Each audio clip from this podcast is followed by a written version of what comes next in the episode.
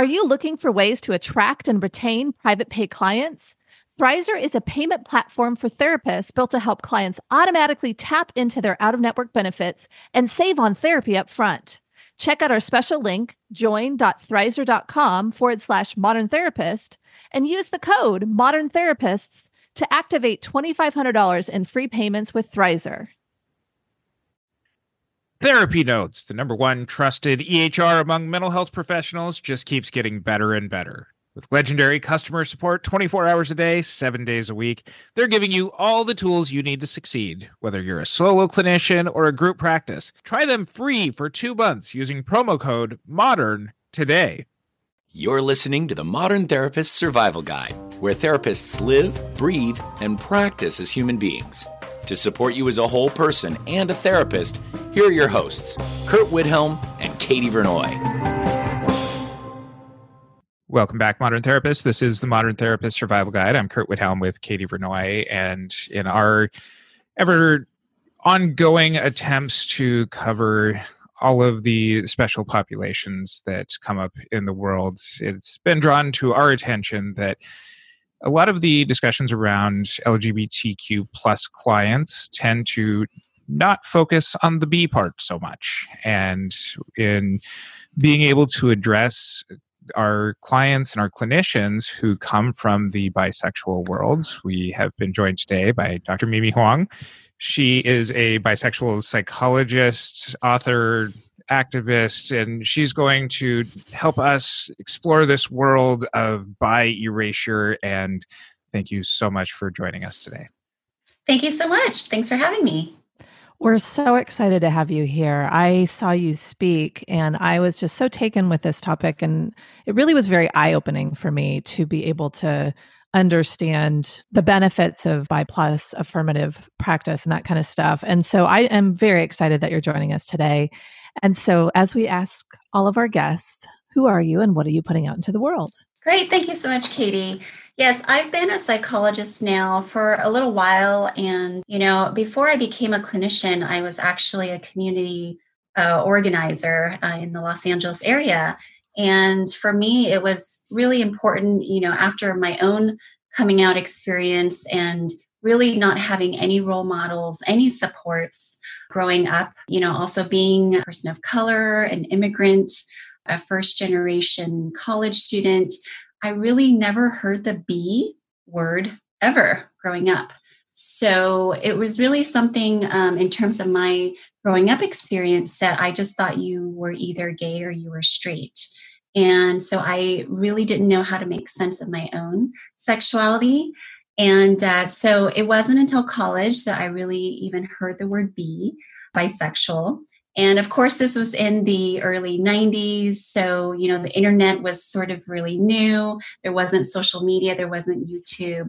And so it wasn't until, you know, fortunately, I went to a very progressive university that had LGBT presence on campus. And so at that time, it really took me a little while to figure out who I was. And thankfully, there was a mentoring program uh, for students who are LGBT and questioning.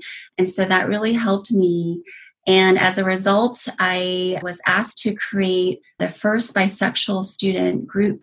And this is at UCLA. And so it was really great for me to be able to help other students like myself who are exploring themselves, who didn't even know what questions to ask to figure out who they were.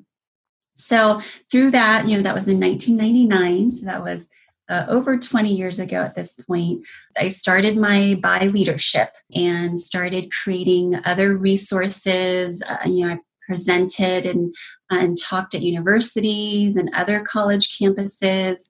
I really wanted to help spread the word and help you know other young people and just people in general know that you know bisexuality is something that exists um, and that it's okay. It's okay to be bi. And so through that, I've created three different uh, bisexual organizations in Los Angeles. So that group was called Fluid at UCLA. That's another identity term, and we can talk a little bit more about that. But that's an identity term that's very common amongst uh, people who are non monosexual, so not gay or straight. And then I created a social group in Los Angeles at the time because there wasn't one And I thought there has to be a space for people like me to meet each other and make friends and and just, you know, find community. So I created AMBI, which at the time stood for a meeting of bi individuals. And also AMBI, you know, sort of the uh, ambiguous prefix, which we really liked. And then later in 2008, I helped to co found the Los Angeles Bi Task Force, uh, which is the nonprofit promoting education, advocacy, uh, and culture enrichment for the bisexual community in greater Los Angeles. So that's uh, really how kind of my bi activism got started through helping to create these organizations and to get people together. I've done other things, publishing and speaking and, and training and all of that. But, you know, along that journey, I also became a clinical psychologist and uh, got licensed and started working with young people where identity exploration is really, you know, a ripe time for them. And so through that, I've also become really passionate about talking about bisexual mental health. So really marrying both of those interests and passions together. And that's how I, you know, have started doing all these different trainings for different psychological and therapist organizations. I know that what I'm about to say to you is probably no surprise to you whatsoever, but the the research base on people who come from a bi background, I imagine, is very, very small just because it's so hard to study people who don't fit into these nice mono boxes that you know historically and this is probably a big part of that you know ambiguity that you're talking about and that space for for exploration that needs to happen. Without kind of this nice knowledge base that other people have done and, and, people like you who are blazing this pathway what kinds of, of challenges are you finding that bi plus people are running into?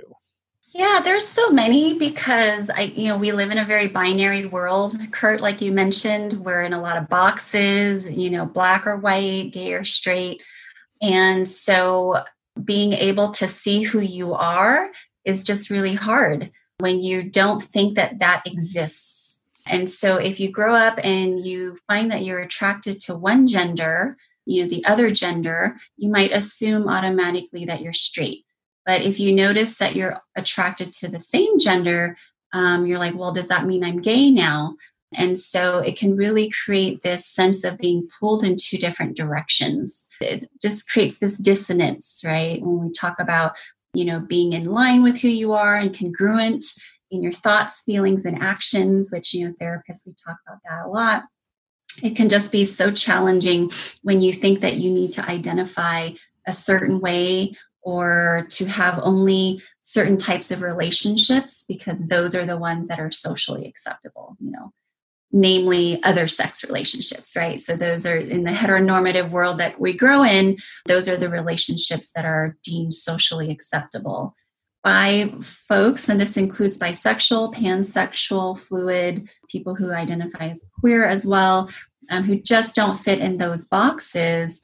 It can be just really tough with figuring who what your identity is and then having healthy relationships and then being able to come out to people, you know, in their families, friends, jobs, you know, that kind of thing.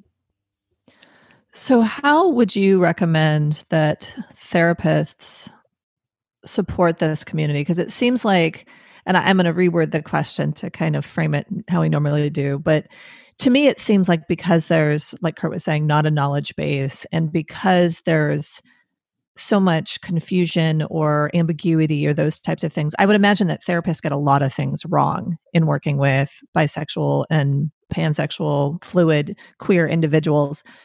What would you say that many therapists get wrong when working with this highly diverse group of people? Well, it's hard to pinpoint just one, unfortunately. um, I wish I could say there is just one thing. Go ahead and list. Like we, okay. we got we got plenty of time here. Yeah. okay. Yes. How much time do I have? Through my work as a psychologist, through a researcher and community activist, I've read studies, I've talked to people, I've also done a local community needs assessment here in Los Angeles. I, you know, we surveyed close to 300 people who identify on the bi plus spectrum.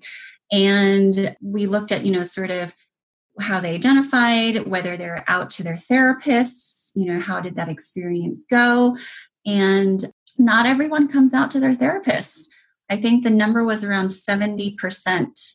And that seemed like a low number to me. That number could be higher, right? And so, you know, it just really makes you think about do your clients are they completely open to you and telling you what their sexual orientation is? I mean, that's such a core part of a person's identity, you know, age, ethnicity, relationship status, sexual orientation. And so those are pieces of information that I think therapists really need to get right. And there's some reason that bi plus clients are not all telling their therapists. And, you know, there were comments from people about, oh, my therapist, you know, just assumed I was gay, or my therapist assumed that, you know, everything about my life was about my bisexuality, or that, you know, I couldn't be faithful, or I, that I really needed meds, even though I didn't. And so there's oftentimes this over pathologizing that can happen when therapists are working with bi plus clients. I think there still maybe is this underlying sense that there's something unhealthy about being bi plus when there is absolutely no research, no credible evidence that, you know, in non clinical populations that there is anything wrong with being bi. It is absolutely normal. It's just is. And, you know, so I think that therapists, you know, still have their own biases. You know, we're human, right? We aren't perfect and we're not immune from all the different, you know, forces and prejudices that are out there in the world. And I think it's important that we acknowledge that. We acknowledge what we have been raised with in order to really counter those ideas. So there's just so many things in terms of um, not accepting uh, also that a bisexual client could really just be bisexual, you know, that they're on their way to another type of identity. So I think that that can also be something that unfortunately clients will get. You know, they're coming to this safe space that they believe where they can really be themselves and maybe focus on, you know, I don't know, dating or their career or you know, something like that. And the therapist may really zone in and say, well, you know, why don't you come out all the way? Right. So there mm-hmm. can, you know, sometimes be that sense where even the therapist will box in that client. So, you know, I think that there's so many different different assumptions. And also I think sometimes there's this belief that there's really only one way to be bisexual too.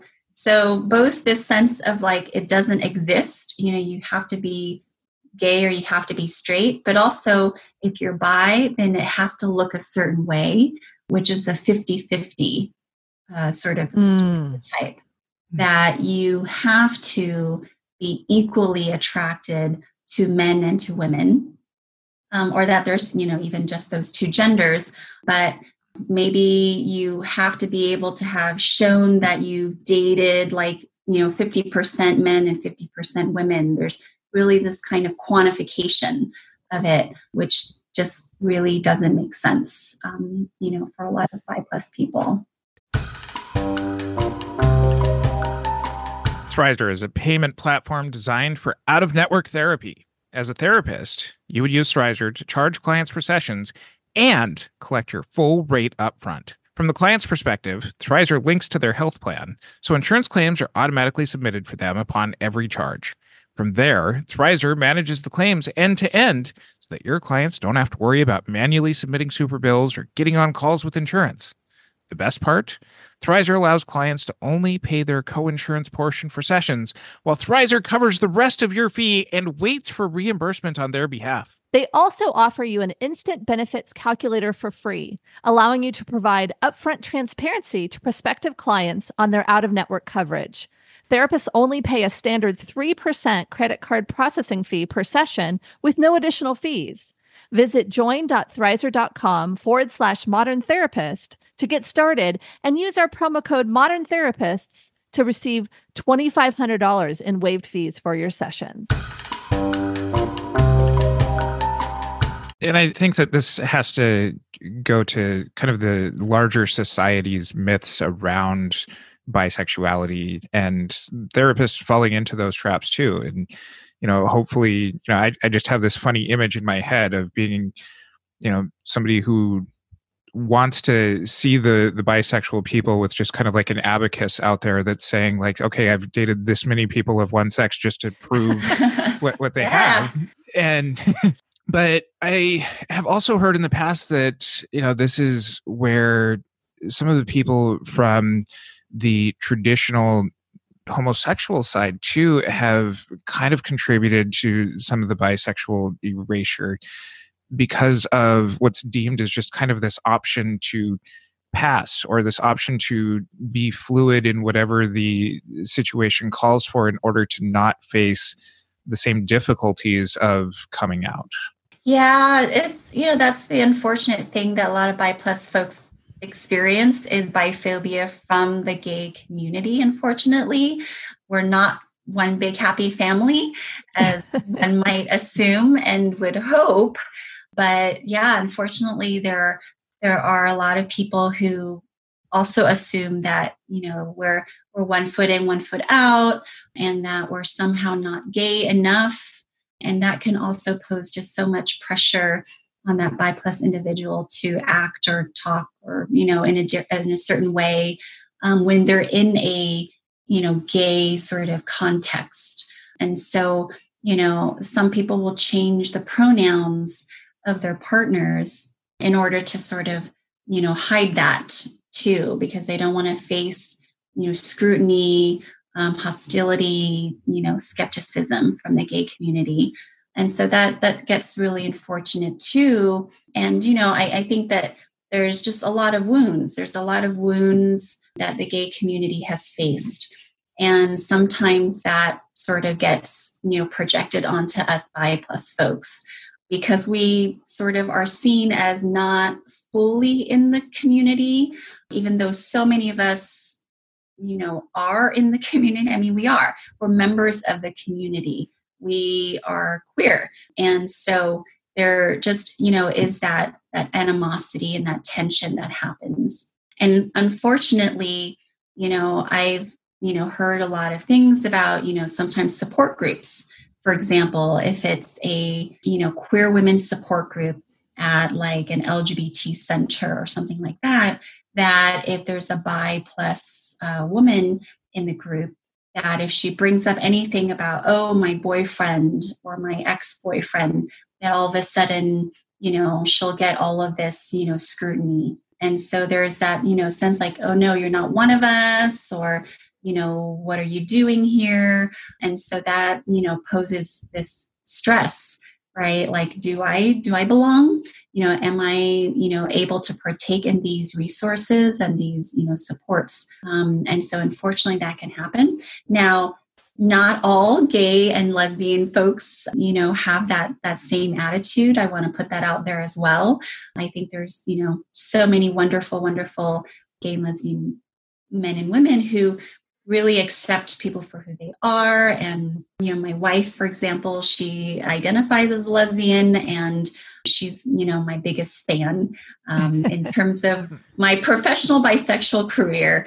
And she comes to you know so many of the bi events that i you know go to and, and am involved in. Um, and so it's definitely you know um, a lot of people who are very supportive and just are accepting that that's just who you are but um, unfortunately, that can happen when it becomes, you know, about this sort of identity politics. I think for some of our audience, they may not have a sense of what bi erasure is. And I think that's a really important concept to define. Maybe you can give us a little bit more context for that. Yeah, I think we've been hinting at it, you know, that we assume that everything is binary. And so when you hear about someone's bisexuality, you might automatically sort of dismiss that. And later on, that person might get mislabeled as gay or as straight, um, even though they've maybe publicly, you know, come out as bi or queer or pansexual. And so that's one form of bi erasure. You know, there are people in, in history, celebrities, you know, famous people who were pretty publicly bisexual or talked about their bisexuality. David Bowie, for example, he was very out about it. He was interviewed about it. But then, you know, people kept asking him. Like he kept being questioned and, you know, assumed he was one way or the other. Uh, Alexander the Great, you know, people knew about his male and female lovers. But, you know, when you read about certain history books or, you know, certain portrayals of his life, there's only certain relationships that are mentioned, right? So, you know, there are ways in which historical figures are mislabeled, and that's one way that bi erasure can happen. Also, it can just be like sort of an automatic assumption when you see a person and maybe they have a date, right? So they have a partner, you see them holding hands. So, you know, a woman and she's holding hands with a, a male partner. And there's this assumption that, oh, okay, she's straight, or both of them are straight, right?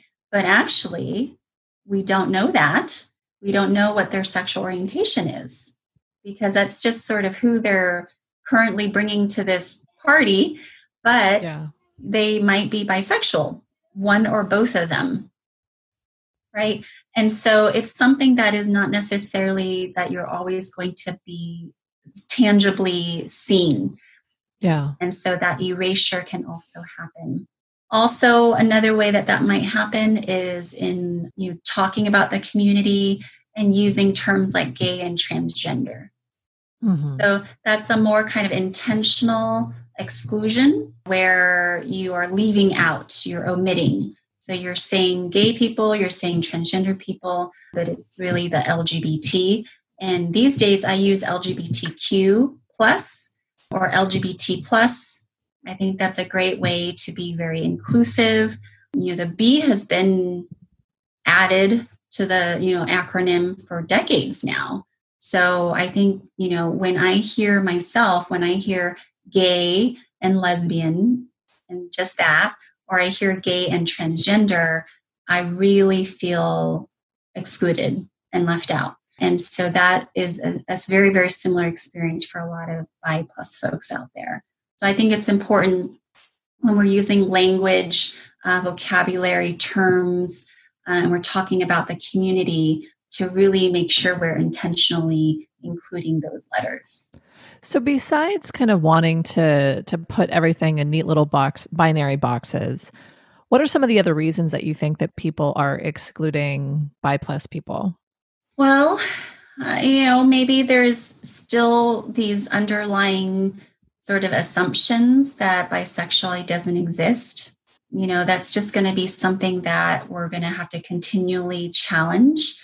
Uh, I think there was a study that came out just recently asking folks, you know, if they believe that bisexuality you know, exists or if sexual orientation is binary. And about 40% of people agreed that it was binary. So there's only gay and only straight. 40% believe that you know, there's a spectrum. Uh, and then 20% weren't sure. And this was released just a few you know years ago. And wow. so there still is a lot of prejudice out there. Sometimes these belief systems are really, really hard to shake. Not only does Therapy Notes combine billing, scheduling, notes, secure messaging, group telehealth, and more into one streamlined platform, they're also always adding new features and forms to their library. So no matter your specialty, Therapy Notes has you covered. Learn more at therapynotes.com and use promo code MODERN for two months free. One of the areas that I like to address with a lot of our guests is how this seems to get missed in therapist education and so little of of just sex and sexuality that's taught in many therapist training programs in general let alone you know mm-hmm. that this is, seems to be one of those areas where there just seems to be like a couple of sentences in therapist textbooks like yeah I, I guess bi people exist too and they're somewhere in between gay and straight like mm-hmm. that yeah, also much. so much contributes to this how can we get this into people's trainings earlier even amidst all of this confusion and making this a, a, much bigger conversation. So, just even having me on the show and uh, shedding light, giving me a, a stage uh, to talk about these things is really important and really dispelling these myths. So, I think sometimes with you know this assumption that bisexuality doesn't exist, there's this notion that there's just so few of us that are out there, right? Like we are just just tiny, tiny sliver of the population because you know most of us are either gay or we're straight or you have to fit into this, to this like 50-50 definition. Otherwise you're not. When in fact there's just so many studies showing that actually the b makes up the biggest group within lgb and t as well. We are actually a majority of the lgbt population. And so if we're going to even study sexual orientation, we have to make sure we're spending a good amount of time on the B to really understand, you know, sexual orientation as a whole. If you are a therapist, you know, looking at the clients who come in through your door, break it down. How many people who are straight, gay, bi, trans, you know, we're seeing it in our counseling center at Loyola Marymount University that there are more bisexual clients coming in than gay and lesbian students. And so it is absolutely reflecting in our numbers. And I think people are maybe just not conscious of that, uh, that we are comprised of a larger population than, you know, maybe once understood. And so that's, I think, going to be really an important uh, idea to start really disseminating out there. I think really making sure that any kind of information you have, if you have a presentation, if you're you know writing up a report or a study, that you're going to include the B. Being aware of whenever you're representing anything around gender, sexuality, that the B is always a part of that. And if you're having speakers, you know, or trainers, you know, wherever you're working, in terms of the people that you bring in, trying to have a diverse sample, right? So look at that too. You know, those are different ways in which you can be more inclusive of the people that you are mm. are bringing in because that's going to definitely make an effect on, you know, people's training, being able to have that sort of conceptualization of okay, well, these are the clients that I'm going to be having, you know, are going to be walking through my door. There are online trainings. You know, I'm not the only person doing these trainings, although I, I do. There are other speakers or other programs that offer LGBT inclusive trainings. If you are a therapist who wants to really make sure you you have your multicultural competence, that's something that is developing, right? Because we're never fully competent. You know, even myself being a bi woman of color, I am always learning more. I'm always reading. I'm always trying to get more trainings. And so make sure that you are looking for these topics or ask for them. You know, if you're not seeing it somewhere within your organization, your association, wherever, ask for it. Say, hey, would you mind, you know, having a speaker talk about this or that? So, in looking at this, because I think this is the part of uh, the the podcast that we like to be very practical. How can therapists be bi-affirmative in their practices? What are the things that? And I understand that this is probably at least an eight-hour training, if not more. So this is obviously a very short answer to a very uh, long question, but I, I'm just thinking the specific things that I'm thinking about are around identity exploration. I'm thinking about you know kind of the work but also just about making sure that you're opening space so that your client will actually come out to you i mean I, that just blows me away that clients aren't coming out to therapists or at least 30% of them are not and so what do you think are the most important steps that therapists now besides going and getting more training i think that one we definitely need to do but in addition to that what are a few things that therapists can incorporate to be more bi-affirmative in their therapy practices? I think first you need to ask the sexual orientation question. You know i do it. I do it as a very routine practice and i would hope that all therapists are doing that but in your paperwork with your clients before they come in through the door or on the first session. Make sure you're asking, What is your sexual orientation? And make sure that there's enough options. You know, so if it's a checkbox or you know, whatever that is, you know, in your system that you have, make sure that bisexual is on there. You know, if you're only going to have one, have, you know, gay, straight, bisexual, questioning, or prefer not to say right? Now, if it's a fill in the blank, I think that can also help because there are people who, you know, even within the bi plus group don't like the term bisexual, maybe pansexual, queer or fluid works better for them. But really making sure that that already, that's that's setting the stage that you see and acknowledge that that is an option even, you know, mm-hmm. in terms of your identity. And then in the session, I usually ask verbally so that is something that I do as a routine practice. And even though it might feel redundant, but I really think that it sets this, the tone as well for your client that you are comfortable talking about sexual orientation. It's saying, hey, this is okay. This is okay for us to talk about. If you're working with young people, teens, adolescents, you might want to say, do you like boys, girls, both? Or are you unsure? You know, so you might ask it in that way because they might be just sort of young in their identity development to really know terms. Although these days, you know, our young people are really, really savvy.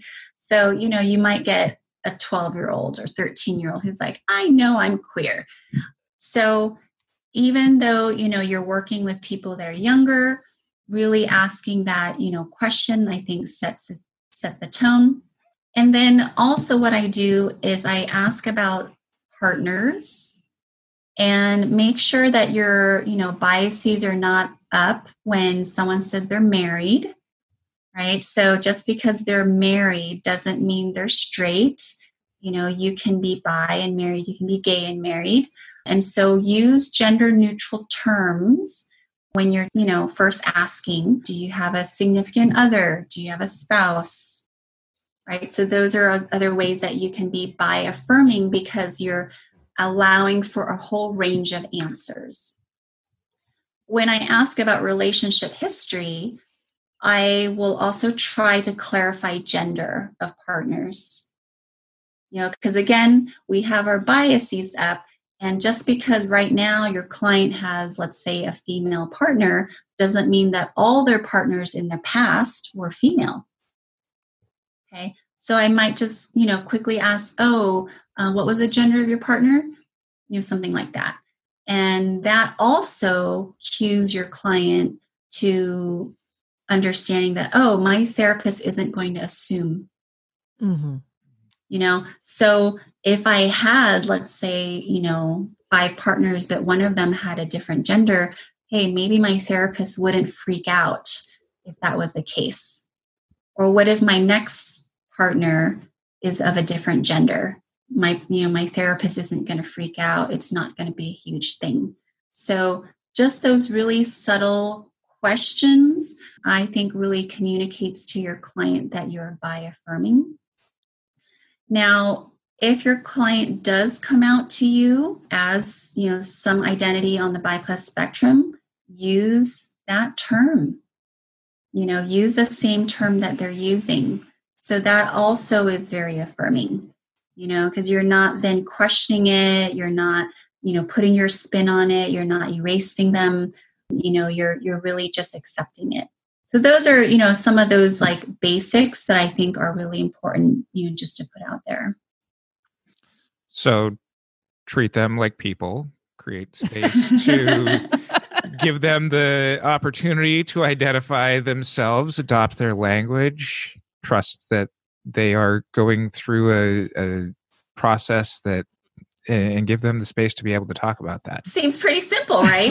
yeah, at the risk of oversimplifying it uh, a little bit, but well, and but, I think we laugh, but but I've had clients come to me that say that they had cl- therapists that questioned them that they were actually bi, or that they you know or used different language or did some of this erasure stuff. And I was so glad I had seen Mimi spoke speak before that because I was like, bisexuality does exist, and they're like, yay! Oh, like they were so they were yes, like, thank goodness, thank goodness, you yes. know. And so I think it's it's something where people aren't getting this, and I think that it for some whatever reason it's okay and I'm putting that in air quotes that you can't see, that bisexuality has been erased or that there's biphobia. Like it, it's it's not okay. So I'm sorry, Curt, you were going to say something else, but I just was I was thinking about this. I was like, oh my gosh, I can't believe it seems so simple and people aren't doing it. Thank you so much for joining us today, Dr. Mimi. Where can people find out more about you and all of the wonderful projects that you're working on? Yeah, thanks. So you can go to my website. It's drmimihoang.com. And you can see uh, links to my social media. You can see my calendar and events. We'll include links to all of Dr. Mimi's stuff in our show notes. You can find those at mtsgpodcast.com. And while you're over there, check out our Therapy Reimagined conference and all of the updates that are happening to that. It's a world where things are constantly changing for our events too. So check out the website for the most up to date information on what's going on with that. So until next time, I'm Curt Widhalm with Katie Vernoy and Dr. Mimi Hoang. Thank you for listening to the Modern Therapist Survival Guide. Learn more about who we are and what we do at mtsgpodcast.com. You can also join us on Facebook and Twitter. And please don't forget to subscribe so you don't miss any of our episodes. Remember to check out Thrizer. They are passionate about making out of network therapy work for everyone. Clients save upfront on therapy while therapists earn their full rate. Get started in minutes on join.thrizer.com forward slash modern therapist and use the promo code modern therapists and receive $2,500 in waived fees for your sessions. Thanks so much to our partner, Therapy Notes, the highest rated practice management solution for behavioral health. Don't forget, using promo code MODERN gets you two free months.